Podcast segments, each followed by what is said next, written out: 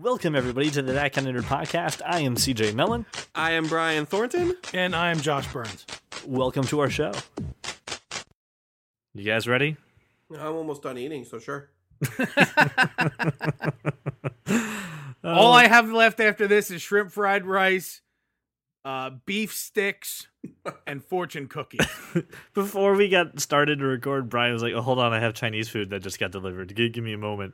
And I've been having technical difficulties actually just getting my Wi-Fi to connect and, and getting our, our recording all situated. And in the meantime, Brian has just been enjoying his dinner. I have Uh, the whole on a- bag. on a I have the bag of fried wontons, and all you have to listen to the bag crinkle and me crunch the wontons throughout the entire show. Even right now. Brian, that's Brian's doing. Even right now, he's still eating.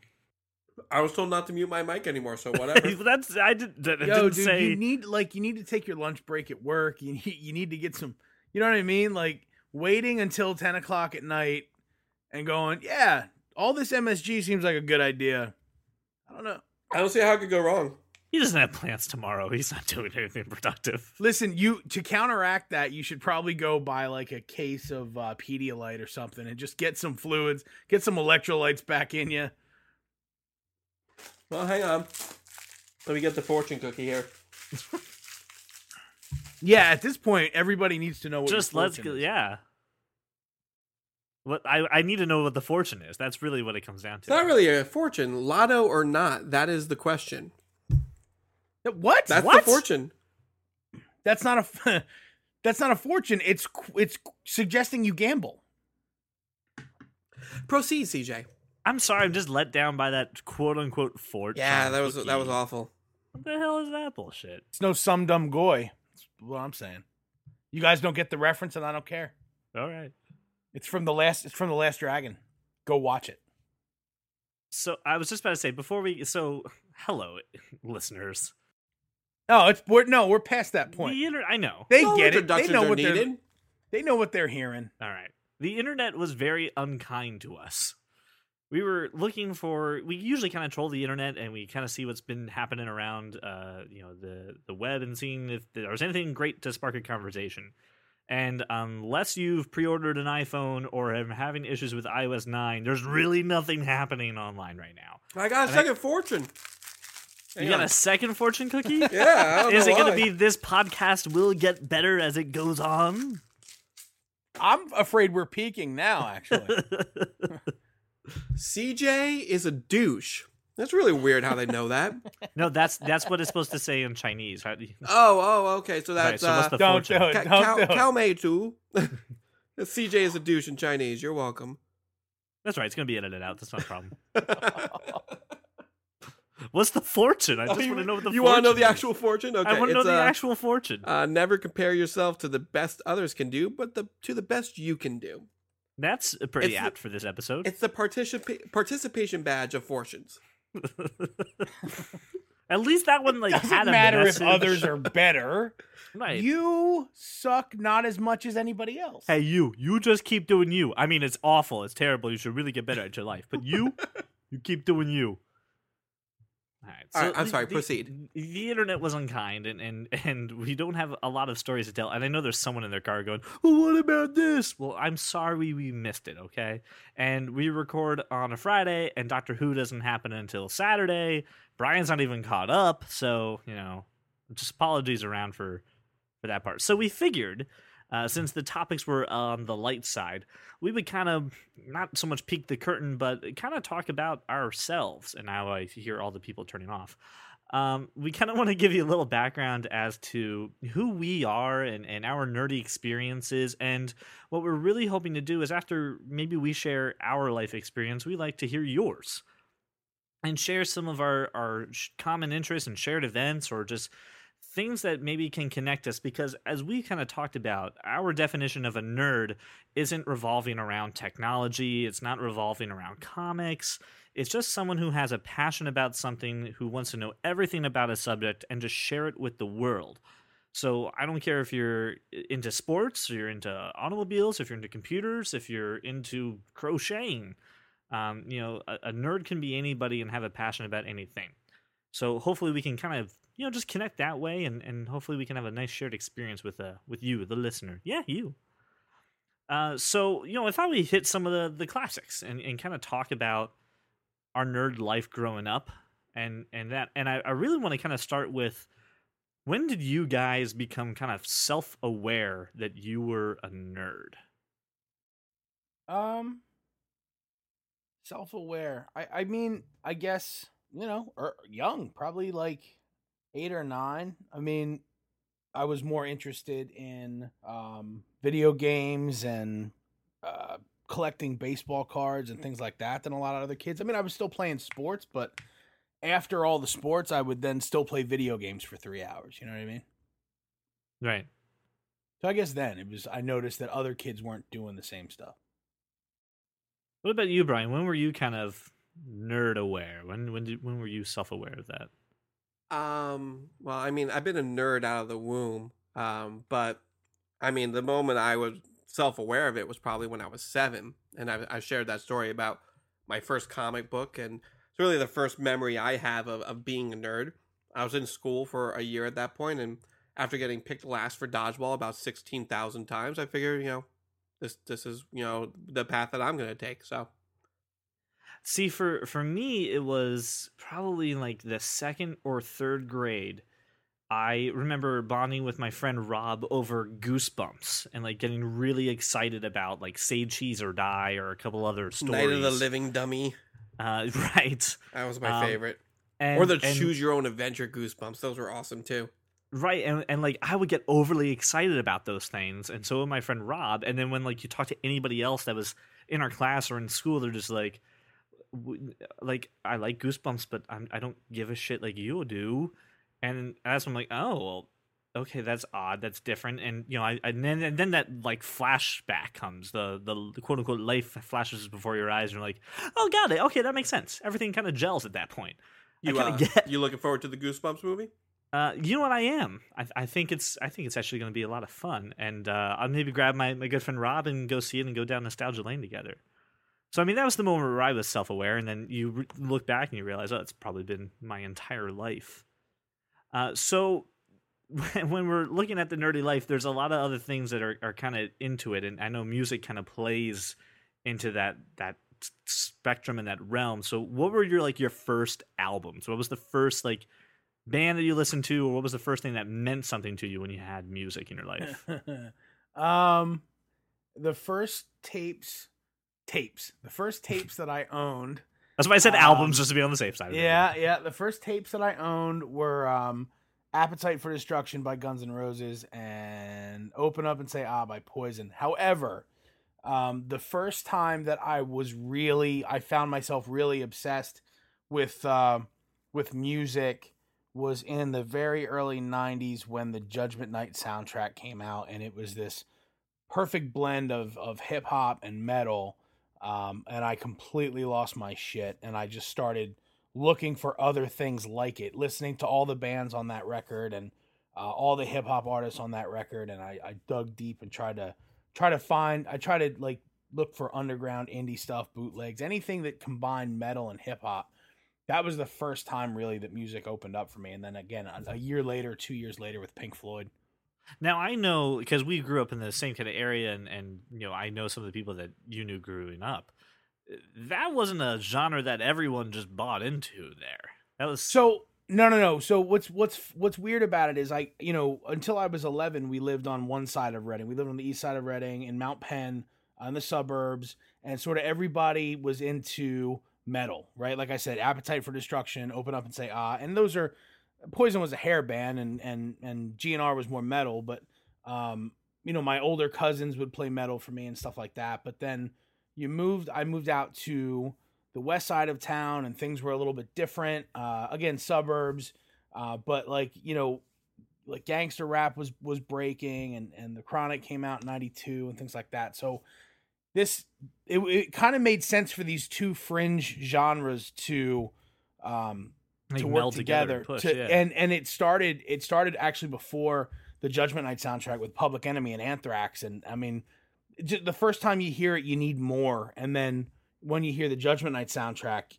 if you like hip hop at all and you like alternative rock hard rock at all you will fall in love with this record and it's still good See, this is so literally just calling back to what we just said the the ways that we kind of fall in love with things.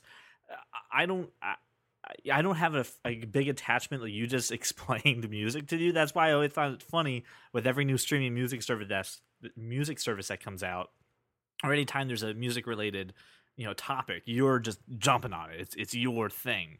Uh, it's a different way or a new way to experience or consume it. Look, and and it wasn't just those times. It's it's happened every time I I discover a new genre, a new band um, I just automatically consume everything they've done. I started listening mm-hmm. to Weezer when the Blue album came out in in uh, '94, and I I never stopped. I I I tripped on onto brand new too late, like right. five years too late, and since then I've just listened to everything they've ever recorded. What about you, Brian? You kind of grew in a household that had an eclectic taste in music. What were your first like albums or first memories of music? Um, First, first. I mean, I. I well, that up... mattered to you. The the stuff that mattered. Oh yeah, you didn't ask memories because that's different. Well, right, right, right, right. well, I mean, well, we'll I, am not as ingrained in music as as per se Josh is. Uh, my my father and my brother are huge uh, musicians and uh, were the guys who you know one day said I'm going to learn how to play guitar and picked up a guitar and like three months later they could play and you know. Um, so I grew up around music a lot, and I grew up in in a Beatles home. Beatlemania everywhere, and uh, I, I, mean, I distinctly remember listening to uh, the Revolver al- album for like you know when I was pretty young. Um, so I mean, that always is connected to me uh, as far as music goes. I love the Beatles, and not just you know for what they did for music, but you know for the, the nostalgia's sake that I feel you know when I listen to them. Um, other than that, my first album that I purchased by myself was The Offspring, uh, Splinter. Nice. So when I was hmm. like 15, learning how to drive, I put it into my Discman and and just went. Uh, and I love The Offspring. Um, but yeah, that's that's probably my my the most connection I've had to music in a long time. My my thing and my feeling about music is it it, it is such an emotional thing. It, it, yep. it it's such a different medium than than print or anything like that because it makes you feel things and and it's really powerful. And I noticed just through conversation and through life observation that the music that you fall into in high school becomes like the a huge driving force in your life. And it can sometimes change. It's not always the the entire thing, but it really kind of informs a lot of decisions as to who you are, some of the attitudes that you have, and some of the people that you fall into. And the first albums that I remember like jumping on board of, and I'm not ashamed of this at all because I still love it. Spice Girls. Uh, no, I went out and I bought Creed with arms wide open. Uh, my own prison. Sorry, my my own prison as like one of my first albums. Under the sunlight. And I don't give a shit about the ridicule. I Welcome to this place. I'll show you everything. Sorry. Oh my god! And you know what? I That's uh, what I yeah. think of when I hear now, Creed. Now listen, I, I, know any of any friend of mine who is listening to this is is gonna say, "Yeah, you liked Creed, but Jesus Christ, did you fall down the Coldplay rabbit hole?" And absolutely, I did. It was Creed and Coldplay through high school that were driving my I I disqualify you as down the Coldplay rabbit hole because you think X and Y is great and oh the Speed God. of Sound is the best song on the record, and it's and neither one of those. No, no, Speed of Sound is a great song on the record. I think it, the most underappreciated song on X and Y is Talk. I I don't think anyone gives that song any credit.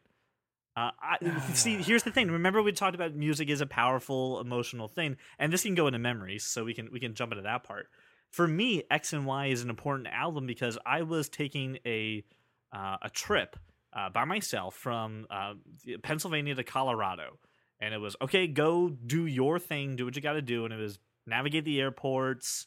You know, make sure that you get to every flight on time, and we're just gonna drop you off and let you go. And I borrowed my friend's iPod Mini and loaded it with as much songs as it could possibly hold onto it.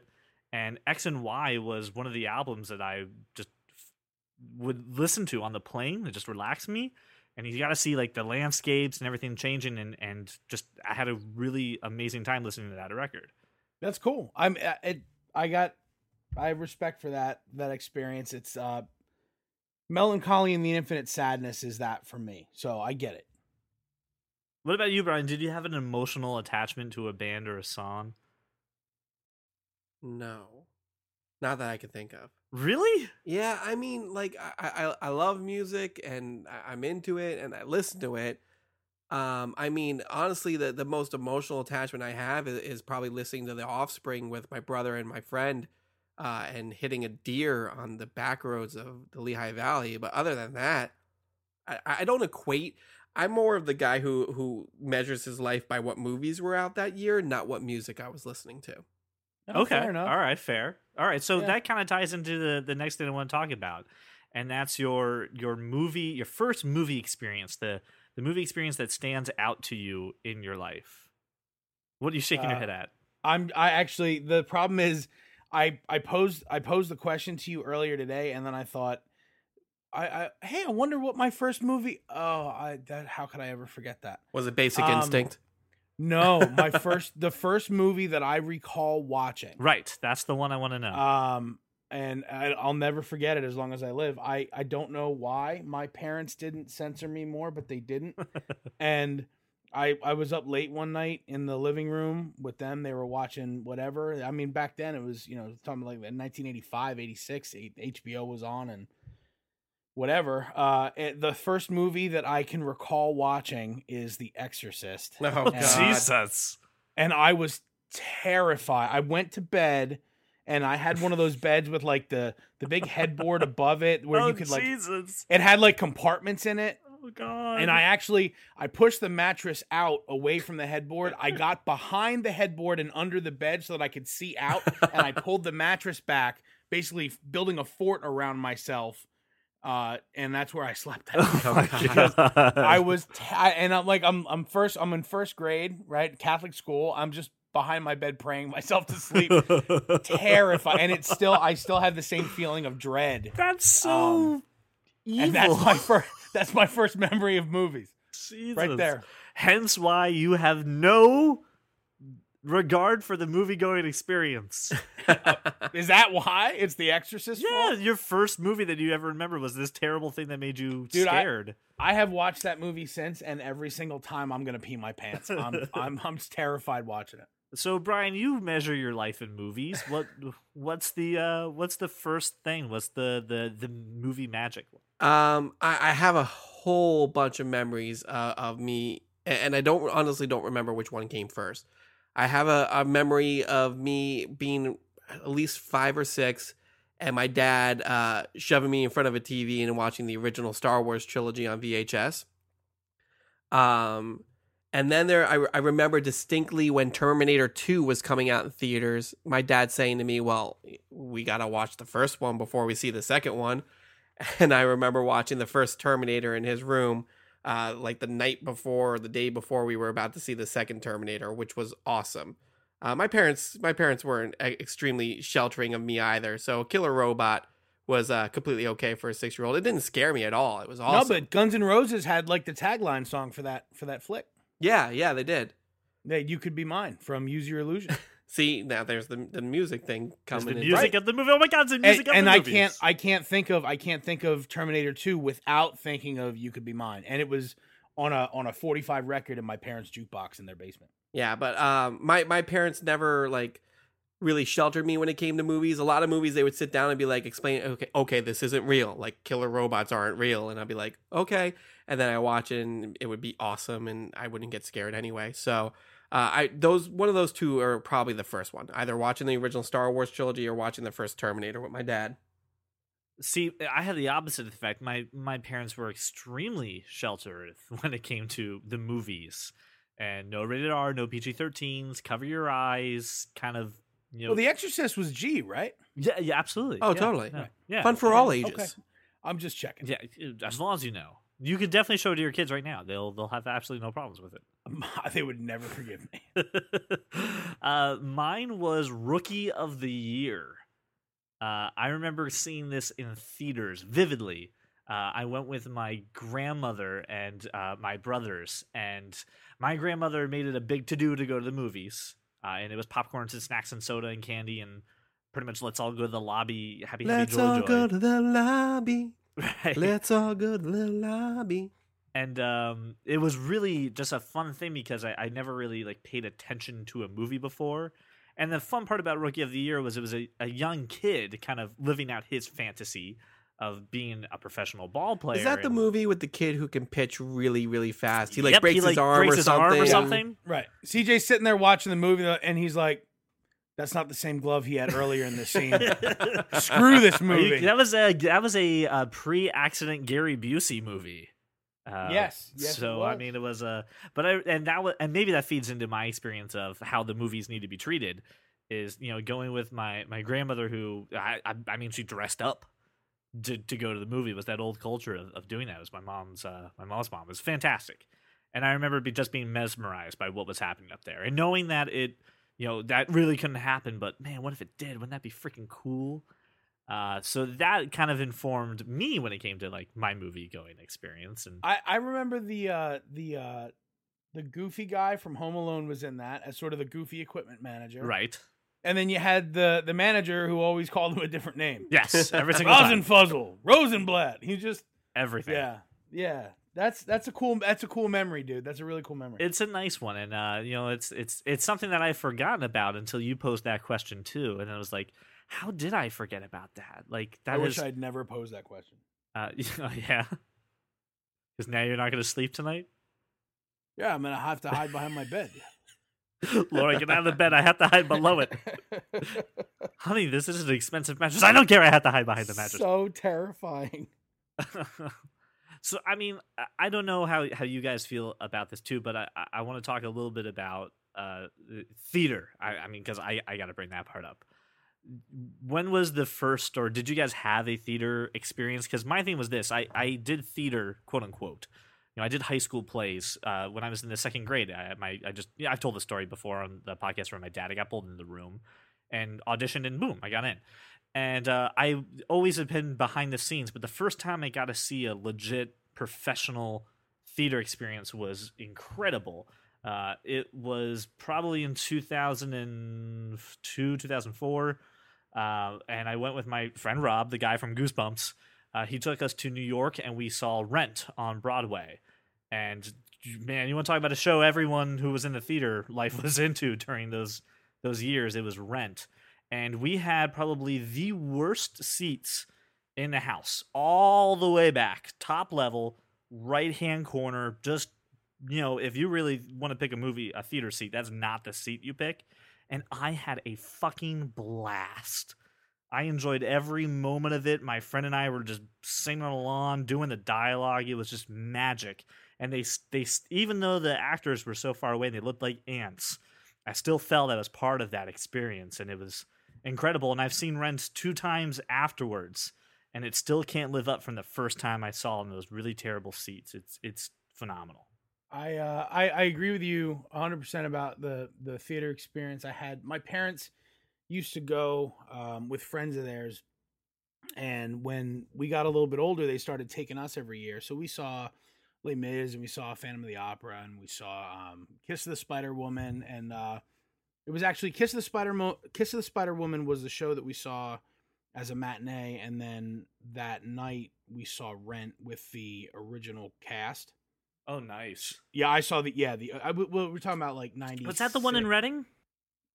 No, dude, that was on Broadway. Oh, I misread. My bad. Or misheard. the uh the the original cast um in it was like 96 i think um i'm pretty sure i wasn't quite 16 yet and that was uh the first time and I- i didn't expect to have a good time typical teenager you know sort of being an asshole um and when the show started i was mesmerized the the second the second song uh in the in the show i started crying i had no idea why Yeah. and uh it was moving it was awesome Yeah, Rent had that uh, that run, especially when you see a performance and, and you you watch the arc of these characters in this story. It's Yep.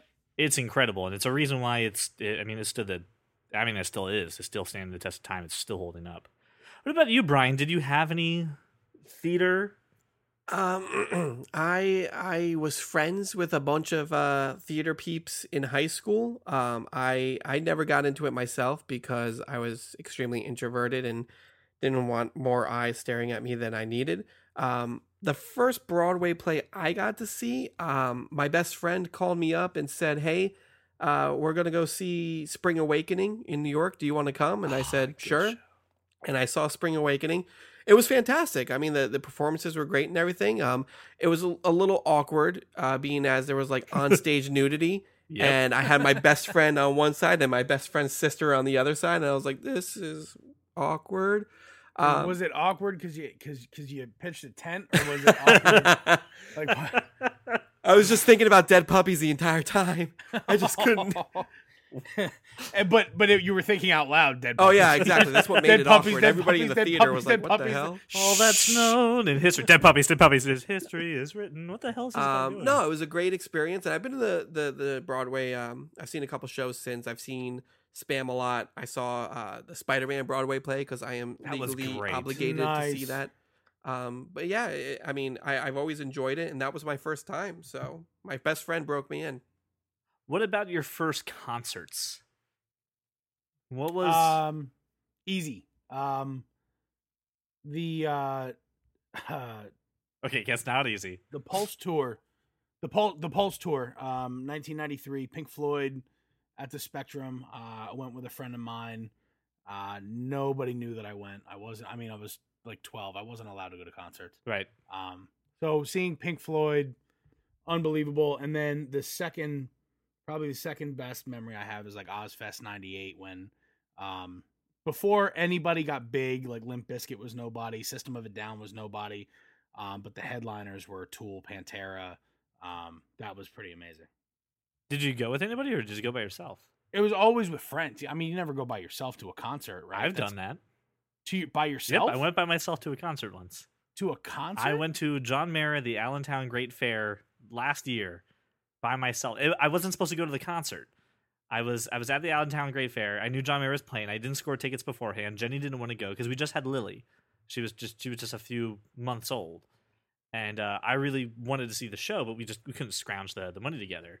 I ran into my friend uh, who works at B104, the radio station up here, and um, I was like, "Oh man, I really wish I could, you know, go see this concert." I've seen him since 2003 uh, on every time he's been in Pennsylvania. I've never missed a performance. Is the first one. I'm going to be bummed. And she's like, "Well, I have a ticket because I'm supposed to go, but I can't. They told me I have to stay at this booth. So, do you want to go to a concert?" And I was like, "Uh, yes." So I scored a concert ticket, and she's like, "Well, you're gonna sit next to my friend, you know, like uh, Amanda."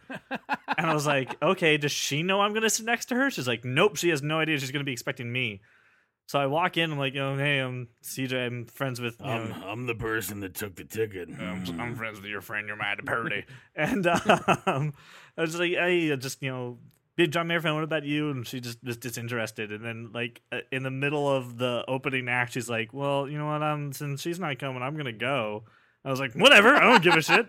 I don't care. And I enjoyed the hell out of the concert. Oh, And- that's so. I- that's. I think that might might be more awkward than Brian's nudity scene. But I didn't give a shit. I was like, I am here for this concert. I'm not missing she, this. She was unhappy with your company so much that she bailed on a John Mayer. I wasn't- show. Like to be fair, like the opening act, I wasn't really into. She's like, and I John Mayer's good, but he's not that good. I wasn't freaking out, and I wasn't being like, "Hey guys, so John Mayer's going to come out in 27 minutes. He's going to be fantastic." And I, I don't believe shitless." you. I, don't believe you I at all. really- I you- believe you recounted all of his performances at Eric Clapton's guitar festival. No, I was totally just. I was calm. I was like, "Suppress the nerd. Suppress the nerd. This is a new person. I don't know this person. You don't know this person. Shut up. He's you don't like know this." Brian. He was calm in the way that like he's calm, but he's like like calm like that. That's calm. That I mean, son of a bitch. I want to hear Brian's first concert experience, then I'm going to tell you mine, and then you laughed at me for Creed. Wait till I laugh again. Um, Go ahead, Brian. What about you? What was your first concert? I only have one concert. Uh, I mean, I, I saw Rob Thomas with my brother uh, in concert at Penn's Peak. I forget how long ago. That was my first and only concert. I haven't really been to any concerts since or before that.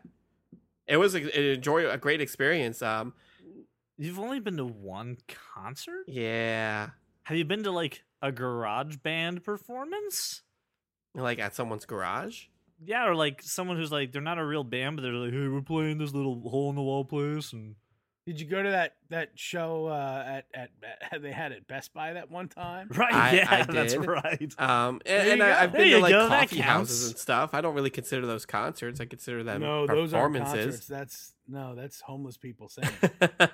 um, but yeah, uh, that would probably be Rob my one and only. solo? It was Rob Thomas solo right after. uh So it's like these small hours and the stuff on Meet the Robinsons. Yeah, um, his, his album. I can't freaking remember the name of it. No one remembers Rob. Rob I actually Thomas's enjoyed that album. It had like uh, Little Wonders and and This Is How a Heart Breaks on it and and that stuff. Uh, but yeah, that was my one and only. Sorry to disappoint you. I, I remember that Matchbox Twenty came out at exactly the same time as Third Eye Blind, and Third Eye Blind dwarfed them so badly They that they terribly bad. cowered into a corner.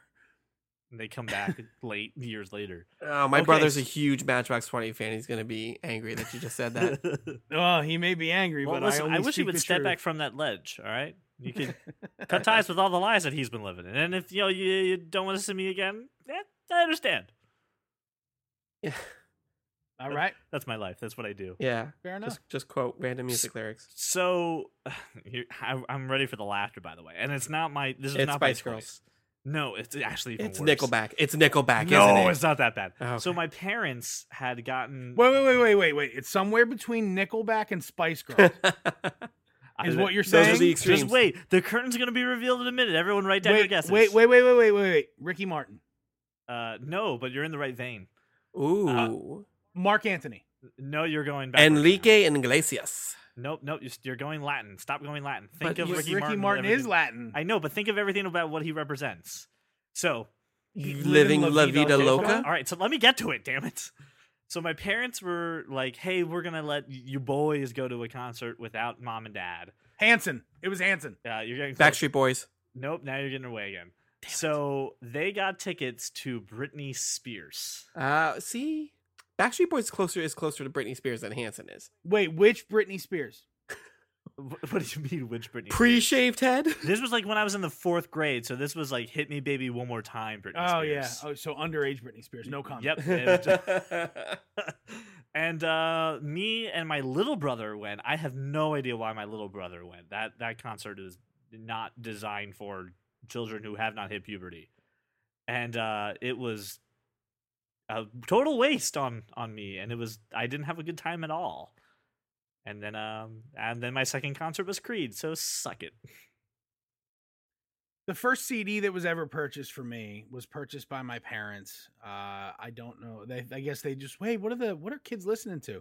And they brought. I swear to God, they brought home a New Kids on the Block CD. and I said, "Hey, thanks."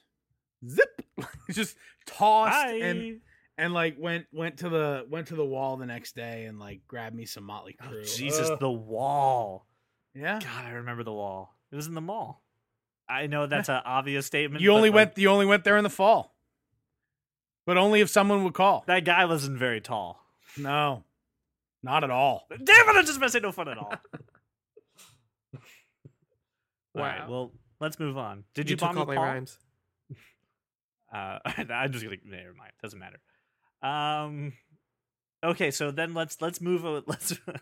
sorry, I can't believe you just accidentally rhymed for like a good. You didn't accidentally rhyme. It was very intentional. The first couple times were accidental, then it became a thing. So let's let's talk about school. Uh, let's talk about kind of being. Let's talk about practice. uh, talk about Practice? Let's talk about Talking about practice. practice, Talking about not practice. a game, not a game, not a game. Practice. I have that interview memorized. I do too. Hang on. Uh, we're talking about practice. It's practice. Practice. Got to do the whole voice. I'm, Got to do the I'm- whole. I'm missing the. I'm missing the. What, playoffs? Talking about playoffs? I know a sports reference. What the hell is happening? C- CJ's over there like I don't get that reference. Dot gif. Google not working. Google not working. What is the reference? I can't get in. What is it? It's Allen Iverson, Ah. dude. Sorry. Jesus. How dare you, sir? Oh yeah, Yeah. you know me following Philadelphia sports. No, popular culture, dude. That's been in everything. Everything. It's been on like I don't Pepsi commercial. It's been everywhere. Well, it made it a Sports TV. Center because that's obvious. And you told me that if news was worth worth, it would end up at Sports Center, and I don't watch that, and I don't understand. listeners, I need you to show CJ just how w- like off the mark he is about calling this Allen Iverson thing an obscure quote. It's really I not. didn't say if I obscure know it, quote.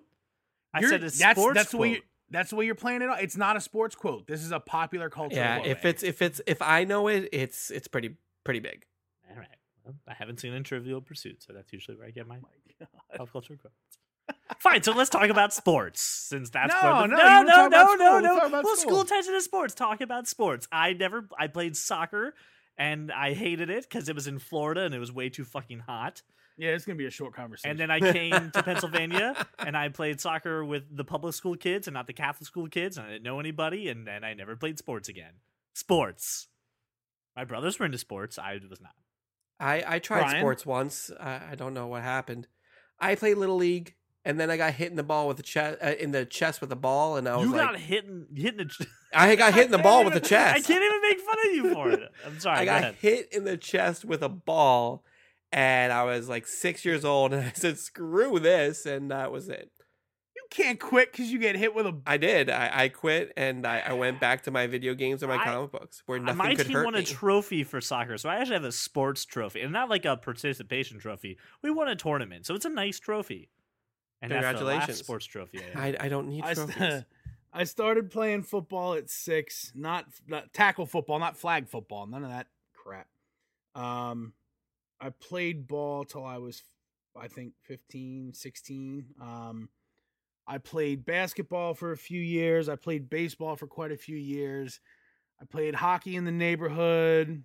I skated. I wrestled. Um, I didn't play soccer because why? All in an order that will surprise you. What? I ran after the ice cream truck once. Does that count? yeah. Triple jump. All right, I was always late to the school bus and would have to run down a big hill so I can get there on time. I think that's track and field. I mean, gravity's doing most of the work there. Now, I mean, your sports. All right, so let's. I mean, let, let's not belittle sports. I mean, they, they do have a clear obligation to kids. Well, at least we're at least we're acknowledging it. Good. Thank you. I appreciate No, it. uh, because no. Listen, it teaches you dis- discipline. It teaches you teamwork and cooperation and, and socializing. Which, strategy, thought process. Whoa, whoa, whoa, whoa! psychology. Socializing? yeah, you Wow. need help with that. We need to get you an adult dodgeball. That's what we. Need I to just do. uh, I just realized why I can't socialize. Never- So sports, CJ. I, look, look, I played them my whole life. Everybody was playing them. All my friends played sports. Um, I'm sure a lot of our listeners did, and we're the odd ones out, Brian and I. and uh but it was more than that i mean obviously the the the, the teamwork and you know the thrill of victory and the heartbreak of defeat and all that stuff that's that's all that's all tough but it's what you the friendships you make i think uh at a young age are deeper with sports than they are otherwise and then um this the memories that i have uh with people at sporting events with family you know it was my I remember my sister's birthday or something, and uh, it was, I I think, game five of uh, the ALCS Yankees Red Sox, and the Yankees had won three in a row pretty handily. They lost game four. I'm watching it. Me and my grandmother at this restaurant in Sinking Spring. Uh, with my fam, my whole family, and me and my grandmother sort of off to the side, so almost like looking into the bar, watching the TV while the rest of the family's eating. My father's thoroughly pissed off, but we're just we're watching the Yankees, and that's you know every I you know every time I see anything with the Yankees, I think about my grandmother, and that's a very strong connection that I have, and that's uh you know that that Yankee series has been immortalized because no team had ever come from three nothing to win, and the Red Sox did it four awful awful days in October. And uh, I, you know, my heart broke. Then it continues to break every time I see anything about it. Every time. and and we talked about this before and we made a we made a discussion about you know how come people get so excited about sports but when i get excited about a tv show it's it's unweird but the honest truth is you know it's that subculture that i was never part of and and you know when you're a kid and when you see you know the guys walking through and people patting on the back saying good game and hey really enjoyed last night and all the pep rallies and stuff that they have and you know as a theater kid you don't get that you know you get it you know after a show half-heartedly and no one down the hall saying hey great job last night you really sang well i mean no one, no one does that You, Eh. you mad? You mad, bro? uh, no no no and but it was it, it's it's CJ, you sung the shit out of that play. You're You got it. amazing. Listen, there was High no five, better, bro. There was no better performance of an Ali Hakim in Oklahoma, uh, done by a white guy like mine. um, see, that's a joke that no one's gonna get unless you were in that show. No, I'm laughing politely. But um, no, but it's it's this subculture that uh, Brian and I we just never got into, and the the good news is, at least for my my high school class, it wasn't a divider, and it wasn't something that caused tension. It wasn't something that I I was ostracized because I I didn't follow it or care about it. So I mean, I got lucky within that aspect, but it's always something that I wish you know maybe if I had pursued it a little harder, or maybe I had put some interest to it, I would have some again shared experiences. I would have. I don't have watching a sports game and doing that, and I'm starting to do it now with with my wife, and and I don't know what my daughter's gonna do. She's probably gonna watch it because you know Jenny's really re- really into to football. So it's it's gonna it's a nice tradition to pass down from you know generation to generation and team loyalties and stuff like that. It's it's nice to have that. So I envy she's it a little gonna, time. She's gonna have she's gonna have a rough Sunday when San Francisco beats. Uh, we already got beat by the Patriots. What do you want? Uh, so, uh, I mean, Brian, had do you ever feel the envy of that, or am I just projecting my own stuff onto you? no. comment. All right, cool. Didn't, didn't care. Was that- Well, hold on. Time, that time that he asked me the question about zombies. and I- So No. no, see, I, I mean, I think maybe this is why, because I, and I want to go into the other another question I had. You know, it's it's coming down to the the culture that we lived and tying into school, and it was uh, bullies. I I didn't have any. I didn't have an experience where I was belittled, put down, or made to feel less than because of my you know experiences. And so, I mean, Brian was is the reason you're not into sports is, is that is it bullies? Is it stuff like that? Um, I, I was. if you don't want to answer, you don't have to. No, no, it's fine. Um, break out your tissues, uh, ladies, because uh, it's about to get real. Um, no, I was definitely bullied uh, all throughout growing up. Um, it had nothing to do with sports, though. It had nothing to do with the fact that I wasn't into sports or I wasn't good at sports. I honestly have no idea what it had to do with. I didn't know then, and I still don't know now. And now I'm older, and I just really don't care. Um, it was like I didn't have one particular bully. I didn't have one particular uh, person who who always uh, tormented me. I I had a, a lot of people all throughout elementary school, in the middle school, just telling me I wasn't good enough, telling me I was stupid, telling me that what I was into was not was not uh, normal. Um, so I grew up thinking that what I thought was cool wasn't wasn't the norm. So it probably has to do a little bit with my uh, lack of socializing. I've spent a couple times in, in a locker and you know, it, it is what it is. It made me who I am today. I don't regret it or anything, which is why I don't care about that emotional connection to sports because that's just not me. I, I I've embraced who I am, um, and those bullies helped me do it. So, suck it. Good. and you're on the show and they're not, so haha. Nice. Right. So yeah. Catharsis. Um, but yeah, no. Growing up, I, I didn't have any friends. I my best friends were my brother and my father, and until I was thirteen or fourteen. So I didn't I didn't have anything, and it, it again, it is what it is, and it made me who I was. So I'm okay with it.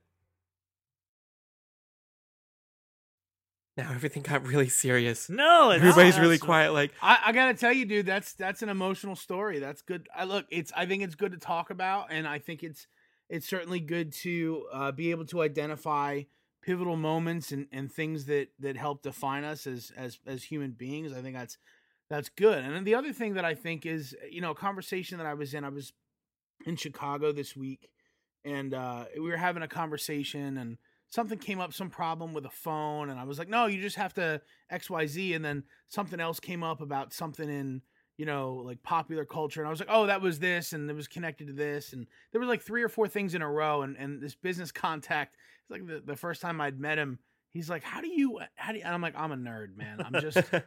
and and look, I said, you know, it's it's handy to have us around because we, you know, we kind of run the world now. So yeah, it's Yeah, I was gonna say it's it's bullying hasn't gone away, and I mean, especially recently in the news, it's it's creeped up this It's- week again. it's unfathomable. It's unbelievable. And and look, I I was uh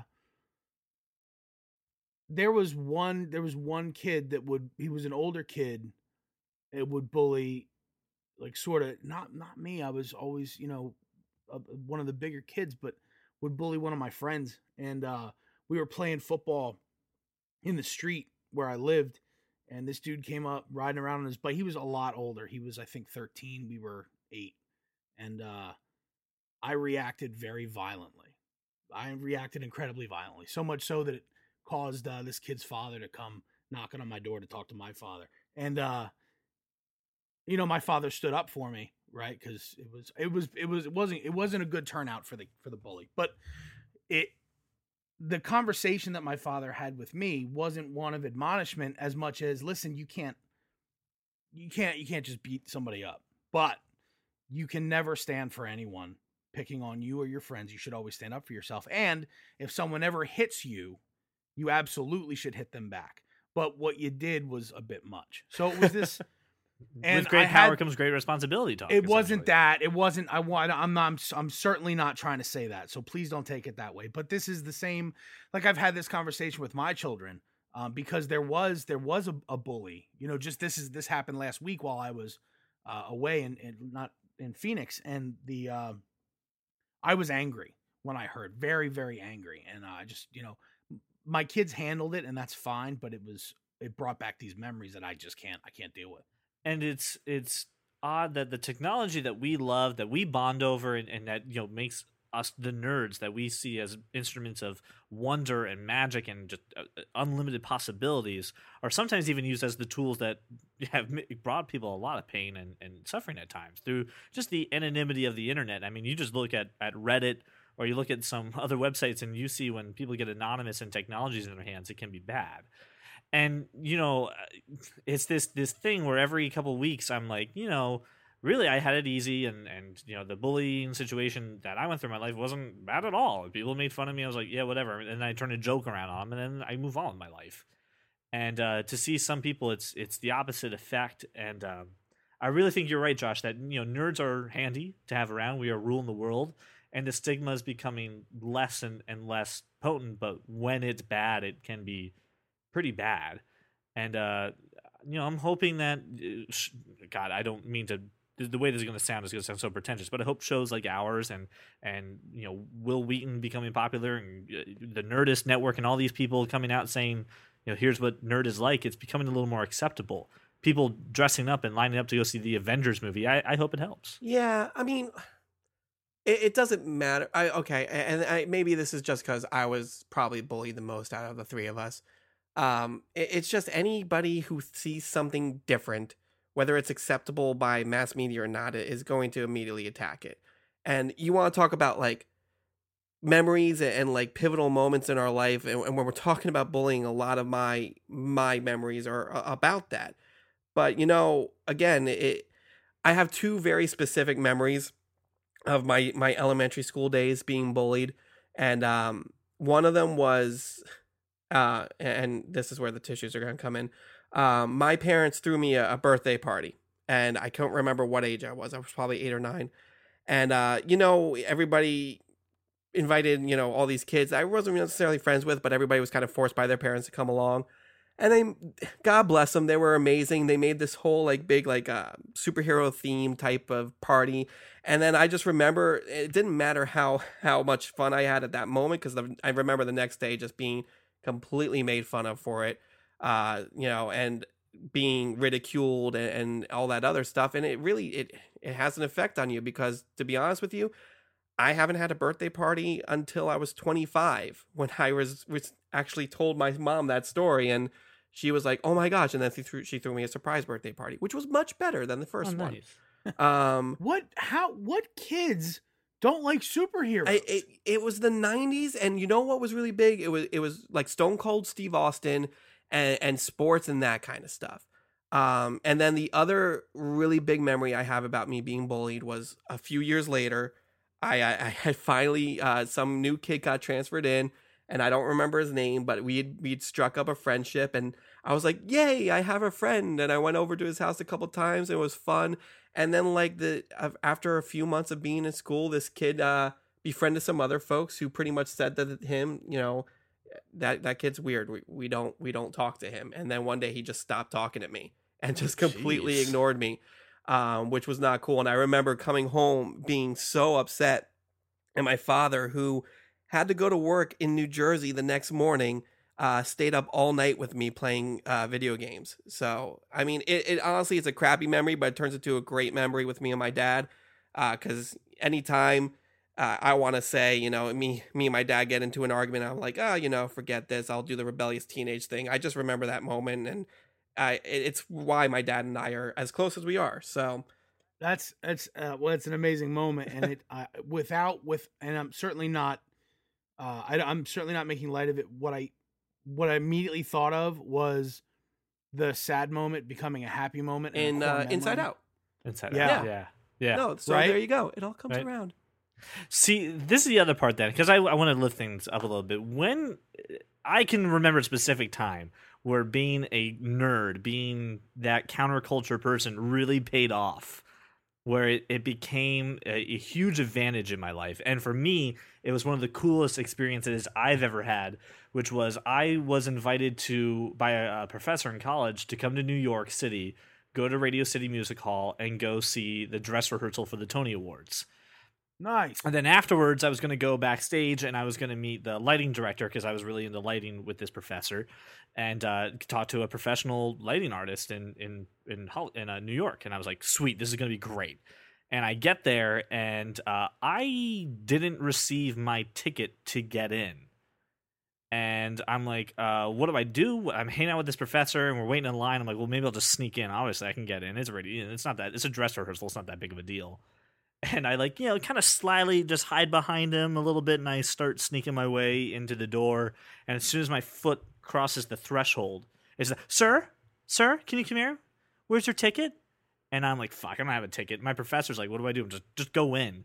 And using the the nerdy skills I've done, all the theater experience, all the the acting, and all the the play pretend that I've done in my life, I faked the. Uh, I just had the ticket. I don't know where it went and then I was like, oh my God, what am I going to do? My professor just went inside and he's going to think I'm an idiot because I lost my ticket and I don't know what I'm going to do. And I start freaking out and I start kind of, uh, kind of calming down. I start playing the people around me and I look at the audience. I look at each person. Who am I getting a reaction from? Oh, I'm getting a reaction from that person over there. And they have a headset. Headsets make you important. Walk over to that person, explain my story, give my little song and dance and, and sell myself as hard as I can. And I got a ticket to walk inside to Radio City Music Hall. And they're like, You did have a ticket, right? I mean, like, you had, oh, absolutely, absolutely, I had one. And I ran into freaking Radio City Music Hall and I talked my and acted my way into the Tony dress rehearsal. It was phenomenal. It's the time where I was like, great. I'm so glad all these acting classes and all this shit that my parents dragged me to, sometimes against my will, worked for me. And it was an amazing time. And all my friends, when I came back and I told them some of the experiences, were jealous. And some of the people I got to saw, I got to see were it was great. It's a phenomenal day in my life. That's crazy story. Huh. So what about you, Brian? I don't want you to just end with that inside out moment. When was a time that being a nerd was a total advantage for you? Um, I, I honestly probably when I went to San Diego Comic Con, uh, like four years ago. And honestly, a funny story is that I had a kind of similar situation where I worked for a comic book store at the time, and I was talking because my best friend now lives in San Diego, uh, I was talking to him, my boss about I'm going to go visit him and, and we're going to try and go into San Diego Comic Con. And he's like, well, we get tickets because, you know, we're a retailer. I can absolutely get you in. I was like, yeah. Um, what I didn't realize was that the tickets would be under his name and how, how like really stringent they are with that stuff. So I went to about three or four people and I, I sold this story about, listen, here's my business card here's my boss's uh, phone number. I'm like, I'm picking him up from the airport later tonight. He needs these tickets ready. Uh, if I don't have these tickets for him, like I'm, I'm, he's just gonna fire me. Like I really need your help here. And I went to like three or four different people with this story. Eventually got my tickets and got to go in. So he went, he went Devil Wears Prada. I went Devil Wear Prada. I, I, I, didn't tear up or anything, but I was like, listen, this is really important. I, I, I need these tickets. The other moment I thought when when I read this question and and I, I immediately thought of you was I know that there uh, maybe it was also at, at Comic Con that Kevin Smith was recording a, a podcast. Yes, that oh my gosh, that was I, I don't want to say it was one of the greatest moments of my life, but it was really far up there. Um, I was at San Diego Comic Con, and he Kevin Smith has a, a podcast called Fat Man on Batman, and it's all about him just talking about Batman and Batman related stuff and talking to people who've worked on Batman. And uh, we were at this side stage. Uh, it's actually off of the the confer- uh, the convention center, and he was recording his podcast with Bruce Timm. Uh, for anybody who doesn't know, Bruce Timm is the guy who pretty much created the DC animated universe. He is responsible for Batman the animated series and the Justice League cartoon. Uh, just everything that's good. That's Everything that's right with DC. Yeah. he he it started with him and i got to watch and it was just cool watching kevin smith interview him to begin with. And then they got to a point where they were talking about batman beyond and bruce timm just uh, was like yeah you know i was working on batman beyond and justice league at the same time. I'm not really sure exactly how many seasons batman beyond ran and because i'm a dumbass i was like hey it was three seasons! Like i'm screaming three seasons. And kevin smith's like yeah see that nerd knows and like he like directed towards me and then like they cut this out of the actual recording but he's like hey you look like a young bruce timm i'm like oh my god you're talking to me? This is the greatest thing ever. Um so that was awesome. That was uh, awesome. I- a lot of those experiences at san diego comic-con. I got really close to robert downey jr which was pretty amazing. Um and a lot of awesome things happened that that weekend and i can't wait to go again so whenever you See, guys is are that- ready Is that desire to know something uh, inside and out, know it in all its its forms, and trying to share it with the world that gets you a cool shout out like that?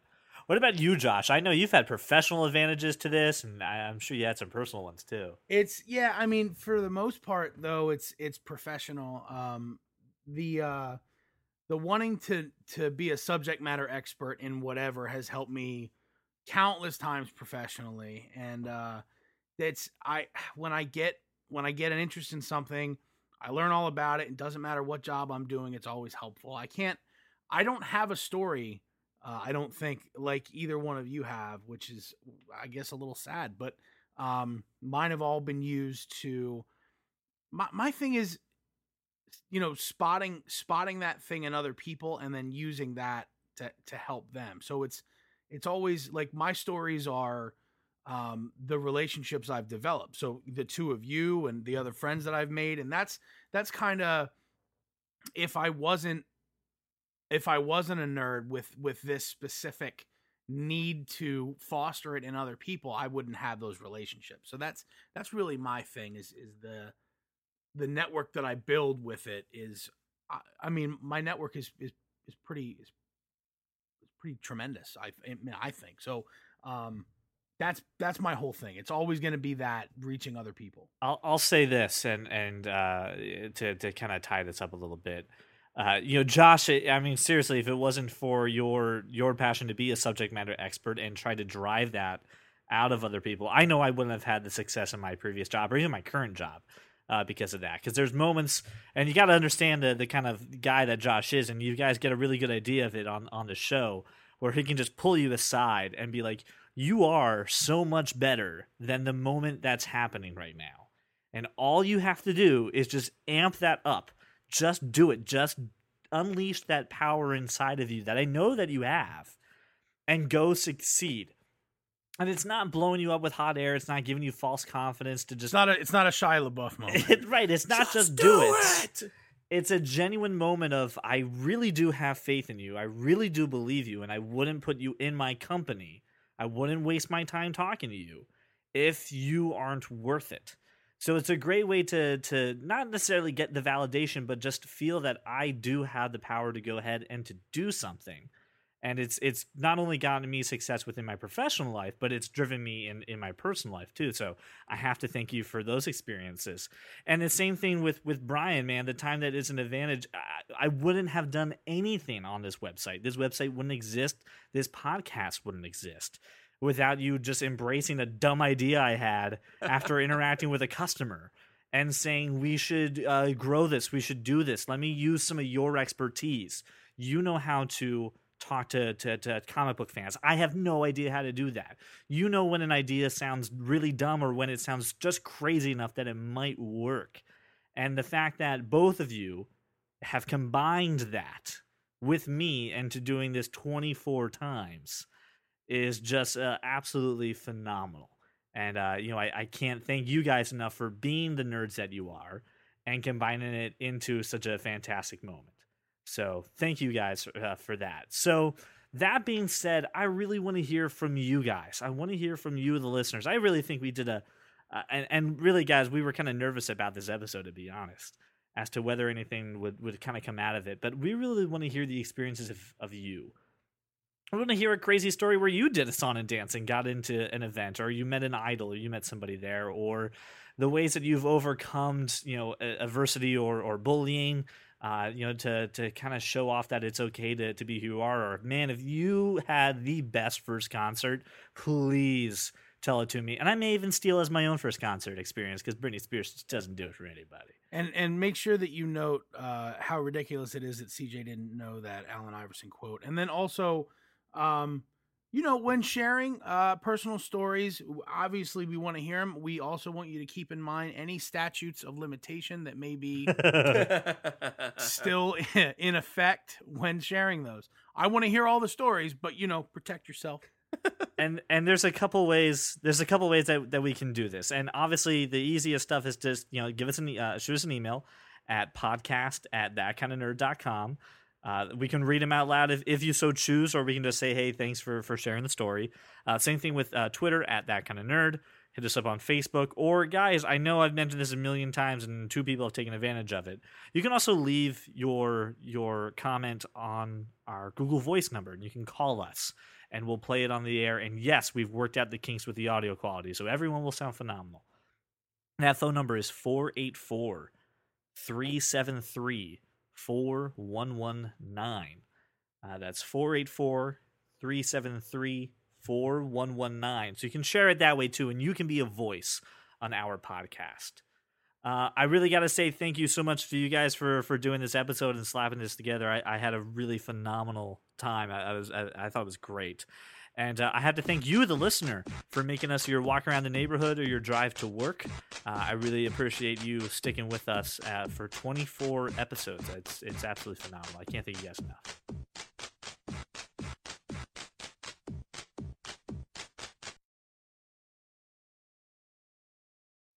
With arms wide open, under the sunlight.